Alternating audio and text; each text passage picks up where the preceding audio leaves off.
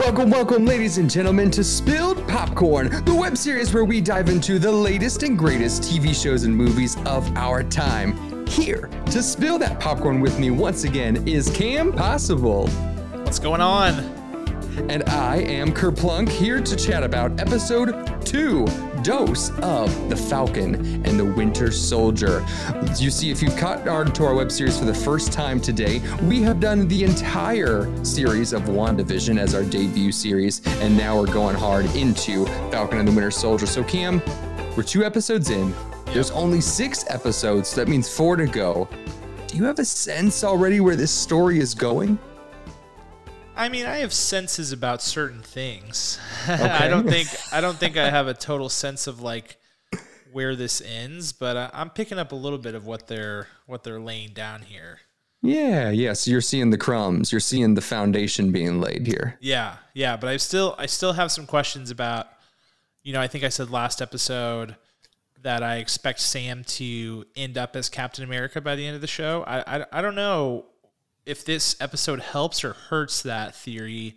Um, this episode was interesting for a lot of different reasons. They dropped a lot of different um, sense, but nothing that really leads me towards like what is the ultimate resolution going to look like. So I'm still very intrigued at this point. I gotcha. I think you're on the right path. That has to be his story arc, right? That has to be it that he will pick up the shield once more by the end of this six episode arc. At least one would hope, right? I don't see how they get out of this without him grabbing that shield and throwing it straight at the camera. Uh, but maybe they've maybe they'll do it. Maybe they've got something else up their sleeve, as they often do. But let's dive in. I want to talk about the unwrapping of this episode, so we can remember what happened. Let's unwrap it. Let's that was the it. loudest unwrapping we've had. It I might be. It's a new record. Took, took that way too close to the microphone. and I'm going to try to wear this Captain America mask throughout the entire unwrapping. Let's see. And you'll have a stress fracture on your skull by the end of it, probably. That's right. And for the second half of the episode, I will have lines all across my face, uh, which will also be very exciting. So this episode is pretty straightforward, I have to say, pretty straightforward. We start with a flashback of uh, not too far back, but just a brief, a brief resettling of what's going on with John Walker. Uh, John Walker is played by Wyatt Russell, aka Kurt Russell's son. So that's kind of nuts because, as we know, Kurt Russell played Ego uh, over in Guardians of the Galaxy 2. Uh, pretty fun stuff happening there. I wonder if we'll get his half sister Kate Hudson to join the MCU and Goldie Hawn. Let's bring her into the fold. Let's just, I just complete want the whole... the whole group. Maybe they could be the Fantastic Four. I don't know. Oh my goodness. I no, love they that. can't be. There's a lot of reasons that they can't be, uh, but we won't go there. That's fine. That's fine. But we start with uh, with more exposition. So we're in a bit of an exposition rut with this show, two episodes in. Obviously, we need exposition in every single episode to drive the plot forward, to know where we were coming from and where we're going but usually we have a bit more of creativity with Marvel's MCU style. I'm not seeing that just yet. I'm not seeing that. Despite this, their intro to this episode is golden. It's golden, it's unique, it's creative, it's fun. And we see uh, John Walker, he's donning the suit of Captain America. He's a little concerned. He's worried that he's not worthy of it, but he knows it's the job. He knows he's been selected and he's going to do his best. So I love the vibe that's coming off of that.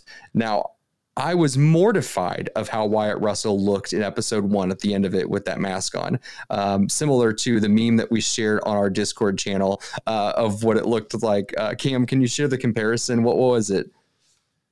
Oh, with the uh, the guy from Up. Carl from yeah, Up. That's Carl, right. Yeah, they like slapped that on his face, and it just looked identical. And that's kind of that's exactly what Wyatt Russell looked like at the end of episode one. But for some reason, in episode two, doesn't look like that. Um, I probably look like that right now a little bit because it's very it's very squishy. The the mask is very it's the squishy. chin strap, man. I think I don't know. The chin strap wasn't doing him any favors. I think he does wear the chin strap in this one, but it must have been laying better this time. I don't know. Right, right. Maybe the intention was to make you to like push it forward to really squish his his beautiful jawline. Uh, brought to you by Kurt Russell, his dad. So we'll see. We'll see if that continues. But he's looking good. I dig his vibe. I dig his style. Uh, and there's also these weird traces of his hidden agenda. Uh, very brief, very sprinkled in, but very intentional. I will say. So that was kind of nice to see. Uh, not that he's in it for the wrong reasons, because that's why we had that nice flashback at the beginning. But I sense that there's, you know more about John Walker than I do, but maybe there's like a sleeper, I don't know, Manchurian candidate thing going on here. Uh, that's that's what the, my first gut. Yeah, I mean, is. I think they're just trying to tell us like this is not Steve Rogers. You know, yeah. this is a guy. He he probably has the right intention, but um, he is different. He has a different way of handling his business. And so we're going to continue to learn more about that. So I actually, like you said, I really like what they're doing with this character. I really like the performance from Wyatt Russell, who I thought was far and away the standout performer of this episode. And I'm excited to see where he goes. Excellent, excellent. We get a big long fight scene against the Flag Smashers on the top of a train. Uh, that's kind of the feature of this episode. Uh, the other big pieces of this episode is we meet a, a secret super soldier named Isaiah, uh, which uh, Bucky had met in uh, in a previous war. I believe it was the Korean War, and um, basically he kept him a secret from everyone, hadn't told anyone about it. So kind of a sneaky tactic by Marvel to be like, oh, look, here's one. But at the same time, I love the actor playing Isaiah, so I'm fine with it as long as we get more of him throughout the rest of the series. Uh, then we also have uh, an, a, a, portion of this where Amy Aquino, the therapist, uh, she has got them both in therapy. Kind of some good gimmicky fun where, where they press their knees together and they have to stare each other in the eyes and go through some kind of couples therapy, Bucky and Sam Wilson. And we, we get to like the bottom of uh, of their true feelings. I feel like we could have got a little bit deeper there. It's still a little surface level, but I'm hoping that we extrapolate that that uh, extrapolate on that. See, I can't talk because the the mask is squeezing sque- my yeah, brain so thoughts. tight. Yeah, I've i mean, gotten... going back to like your whole too much exposition thing. This is this is a something that I've had a problem with with this show is like them trying to make the Bucky and Sam Wilson feud a thing still like I don't see why that's really necessary. I mean, they they had it in Civil War. It made sense then. Sam was obviously not eager to trust Bucky based on his whole Winter Soldier shenanigans, um, which makes sense. But like now, they fought side by side numerous times. They were enemies of the state together. Like they have been through it. I- am surprised that we're still going through this path. And and to be to be frank, I it's it's not ultra believable it's just not at this point. Like I, I, I thought that those scenes where they're like duking it out were like among the less believable scenes in the whole episode. Definitely, definitely. I think that in Civil War, some of the best comedic timing I've seen uh, throughout the entire MCU. Uh, we see them in in the back of the car while uh, Cap is out chatting with uh, uh, with someone. Sharon, and yeah, Sharon. Sharon that's right. And he's like, "Can you move your seat up?" he's like, "No." and then Bucky says, or no, uh, Sam Wilson says, "I hate you." I hate, yeah, it's great. Like that whole that whole bit is great, and like I said, like it makes sense there. But now it's like they even had like they shared that intimate moment at the end of Endgame with Steve Rogers where he's like, you know, everybody was sort of expecting Bucky to get the shield and Sam gets it. Like I just don't understand where the beef is. I, I guess it's because Sam gave up the shield and so now there's new beef there, but it's still it's just like you guys have fought together. You guys are Avengers. Like let's figure this out. Right, right. I feel like in uh, in Wandavision we got such a deeper dive on an emotional level, um, but maybe it's because we had a woman at the realm, and we we've got these two guys who are afraid to really share their feelings uh, and really be able to express how they feel. Uh, but at the same time, they are some pretty big talkers. They they they speak a lot. So we got to get there fast. We got to get there quickly. I don't want to see any more of these uh, these little quips at each other unless they're like short ones and to the point, like basically like uh, like ribbing each other for like maybe a fight a fight move or something. That's okay. But if it's the entire episode, it loses its specialness. You're you're head on. You're spot on right there. Yeah, for sure. I, I I'm just like you said, we're a third of the way through the show. Like we got a boogie. we do, we do. So let's talk about the butter now. I want to talk about the meat of this episode and kind of what uh, what the foundation was laid as the next steps of this story of this six episode arc. Um, there's no shortage of action, um, and what's the, what's best about that is MCU has always had fantastic stunt coordinators, um, stunt choreographers, fight choreographers. What did you think about the fights in this episode?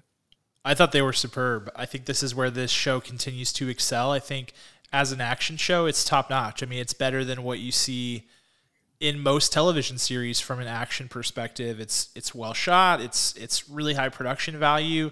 Um, so I'm loving that, and I think because it was less episodes and and probably will end up being a little bit shorter on runtime than WandaVision was when all said and done too. Even though WandaVision was like closer to 30 minute episodes. Um, mm-hmm. They got to pour a little bit more of that budget into the fight sequences, and you know, like this one, they're fighting on top of those like semi trucks, and you know, hanging onto the side of them, and it's just sick. So I, I love it. I think as long as they keep that going every episode, I'll keep coming back. I loved how many cars that they destroyed. Like they kept, they yeah, kept dude. getting like kicked off cars and landing on the windshields. Landing on cars. Thinking, yeah. And I'm thinking to myself, like, I loved it. I absolutely loved that part. But I'm thinking, like, if you're driving and you see all these people standing up on a train, why are you getting so close? Because they were total strangers every single time. You never saw the driver. and I was like, how how is this happening? I love it. It's a great shot. And it caught me off guard, I think, all three times that it happened. But I'm like, dude, also up off that train. yeah. And also I feel like at one point, if I remember correctly, um, John Walker like throws Lemar Hoskins onto the hood of a car as like a soft landing. And I'm like, dude, if he's being thrown off of one moving vehicle onto another moving vehicle that's going like 45 miles an hour plus, like nothing about that landing is soft. no, no, no, no. Man, I loved that we got so much of the shield throw in this episode as well. That was super cool. Uh, you get to see uh, John Walker's training as kind of like a brief kind of documentary style of, of him like throwing it against different targets. That was super cool. Uh, I love that Bucky caught it with his vibranium arm, throwback to Winter Soldier. Very fun stuff that, that they're throwing in there. And those are the things that we want to see with new action, new plot development, new especially character development. Because when we think back to WandaVision, we think of who we know, uh, uh, Scarlet Witch, who we know as Wanda Maximoff, where we know her from Endgame to the end of WandaVision are two completely different people. Absolutely. And that's even before we hit episode four. We're like, what's going on? Who is this? We get so much new stuff uh, in each of those those intimate moments between her and uh, Vision. So we're not getting that just yet, uh, and you have to compare it because it's the second. It's the second it's the launch. Only, it's the only proxy we have, man. you know, it's it's all yeah. we've got. And it's almost like you know they did it so perfectly in that show they got to get there here too. So they've got some catching up to do. They got some catching up to do. Um, I, one thing that they that they introduced in this particular episode is potentially the big bad of this series. Um, he could be a big bad, but he could also be turned into like a, a villain turned ally, a la uh, Loki in some of the uh, the MCU movies as well. As we get Zemo, he is back. Um, set up kind of weak. Uh, he's locked in a cell. Do we have an idea, Cam, of of from the comics of what Zemo can be and is to the Avengers uh, post capture? I mean, I always view Zemo as a big bad. I mean, I think he's one of the biggest bads. I th- you know, he ends up becoming um, a superhuman uh, through in, in, later on through the Moonstones in a in a weirder plot line. He gets superhuman abilities, so I don't know if they'll go that route here, but he is one of the more prominent villains. I mean, he's he's a villain that even casual comic fans, I think, tend to know that name and, and know that look of the purple face mask. Um, so yeah, he's he's in he's a real threat, an Avengers level threat. I think we learned that in Civil War. So I was surprised to hear that they were going to go. You know, they kind of teed up at the end as they're going to go talk to Zemo because the Flag Smashers appear to be a group of superhumans, and if there's anybody who knows superhumans better than anybody, it would be Zemo, based on his exploits from from Captain America: Civil War and before that. But um, I'm very intrigued by this because if anyone should super hate Zemo, it should be uh, Bucky because Bucky was framed for the explosion at the UN um, right. that killed you know King T'Chaka. So it's like I don't know. I, I, was I was surprised that that's how we get intro to Zemo in this, but I'm definitely intrigued to see where they go. Right. And so at the end of Civil War, we see Zemo just off all of those super soldiers, like in that little temple thing, right? So now we know we have Isaiah out here who's been uh, living as a uh, as a refugee essentially, and uh, of course we have Bucky, and now we have the the Flag Smashers. We have a super soldier within their team where's the serum coming from is one of the questions that they ask. Who is producing this? Is this our introduction to x-men somehow wrapped in winter soldier and falcon? It could be. I mean i think the x-men have their hands in everything that has to do with marvel. That's why it's so funny i think um, any of these stories could tie in the X-Men because they're such a prominent piece and it's actually hilarious to think that the Marvel Cinematic Universe has made it this far without even the slightest mention of the X-Men so far. Um, so yeah, definitely. I think what I'm watching for is that over the course of the comics, there are multiple different attempts to recreate the original, um, you know, superhuman serum. Uh, so this could be one of those offshoots. This could be, you know, any number of things. And, you know, they go out of their way to say that John Walker does is not an enhanced individual, you know, which I find very interesting because in the comics he does have superpowers. He gets them through one of those offshoot superhero serum uh, groups called Power Broker. Um, so maybe this becomes a thirst for power thing for John Walker at some point. He's and his real motive with the Flag Smashers is twofold. It's both to, you know, elevate his status and be like, hey, where can I get some of the super juice? You know, like that. That could be part of the story too. So it's it's very interesting.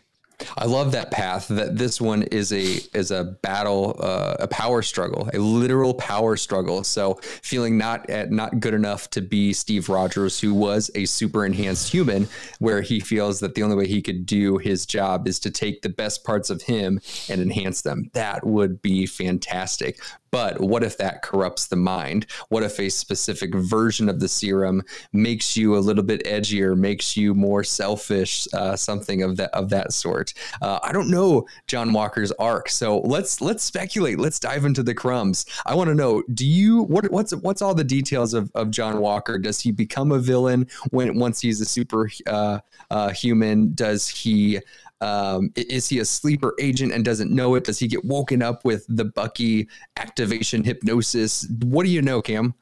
Yeah, so like I said, John Walker gets his powers from uh, basically uh, underground kind of science group, mad group of mad scientists. Uh, they're using a group called Power Broker, and they give people super soldier serum, like their own version of it. It's not it's not the super soldier serum that Captain America gets, to be clear.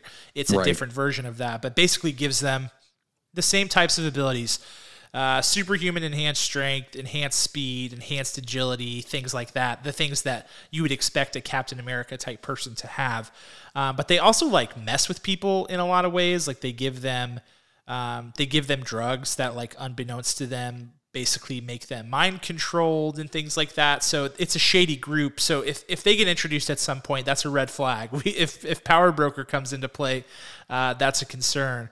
But yeah, I mean, like I said before, I mean, John Walker, he's super patriot, then he's Captain America, and then he's the U.S. agent. And, um, you know, he is, he does not get along with everybody, but he's not a bad dude. He just doesn't, his style is a little bit different. He doesn't jive with everybody. He likes to talk with his fists, and he isn't, you know, he's a leader, but a leader in a very different way than a Steve Rogers. So, like I said, he gets involved with a group called ForceWorks.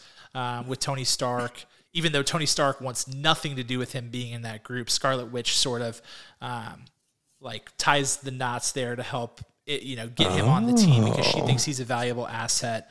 So um, he has an interesting past, but I, I, definitely wouldn't call him a villain. And what, the character that we got introduced to in this episode, Lemar Hoskins, um, also goes through the power broker process and adopts the moniker of Battlestar. Uh, yes. And, and fights alongside um, John Walker during his Captain America days, and then goes on to do more superhero things of his own. So I think you know, I see lots of things online about people hating these guys. You know, for me, I, I can tell that we're kind of supposed to not trust these guys because we just haven't really been given reason to trust them. But I feel like in this episode, I don't hate John Walker too much. And maybe that's just because I like kind of know who John Walker is from the comics a little bit. But like, John Walker and Lemar Hoskins are not rubbing me the wrong way in this episode. In fact, it just feels like it's a misunderstanding, and maybe these, maybe the four of these guys, you know, with the Winter Soldier and Falcon, um, can ultimately work together to accomplish the mission. But we'll see. Yeah, I'm with you on that. I'm with you, and I just want to say that I love uh, whoever is pe- playing Lemar Hoskins. Uh, yeah, that's a really good dynamic similar to uh, just Wyatt Russell just coming in after you know a decade of the MCU and just like fitting right in. Lemar Hoskins says that line. He's like, "Who are you? I'm Lemar Hoskins." You know, it's so good. It's so good that they just they don't have uh, any struggles uh, being there on screen with these these big uh, these big monsters of the MCU, uh, Sam Wilson and Bucky Barnes. To which I'd also like to say, why are we struggling so hard with the fight of superhumans when they fought the aliens of the world of the universe? Like, I know there's always different like level ups uh, uh, of of different uh, different planets and different stages of fatigue and confusion and getting caught off guard. But ultimately, if you fought Thanos, wouldn't you think that you could fight a superhuman too? Yeah, but I mean, they had like a hundred more people. like, I got like you. sure, Falcon, Falcon, you know, has been involved in some missions where you know they fought uh, um, Crossbones in at the beginning of Winter's no Civil War, and or no no Age of Ultron. What am I? What am Ultron, I saying? Maybe. No, Civil War. It's Civil War. It's Civil War. They they fight Crossbones. He's an enhanced human human as well. So I mean, but like I think the fact that there's no clear leader in that battle was a toughie because Falcon's trying to do his own thing, Bucky's trying to do his own thing, and here come John Walker and Lemar, and nobody's really comfortable with the situation. So I think part of the reason that they're just getting their tails whipped is that there's just no coordination whatsoever. But um, mm. I think if they come up with a plan, they can certainly do it. But I mean, Falcon will have trouble with people who are just enhanced, I would think, and especially if they're ground based, like he, especially it looked like at some at some point Red Wing got like destroyed in this episode. So, oh, smashed so, to yeah, pieces. So yes, that's that's a concern for him as well. I would think. Um, so yeah, it'll it'll be interesting to see. But yeah, since they're going the route of John Walker not being a superhuman, Lemar Hoskins not being a superhuman, to our knowledge, um, that makes this fight a little bit of a tougher battle for all of them.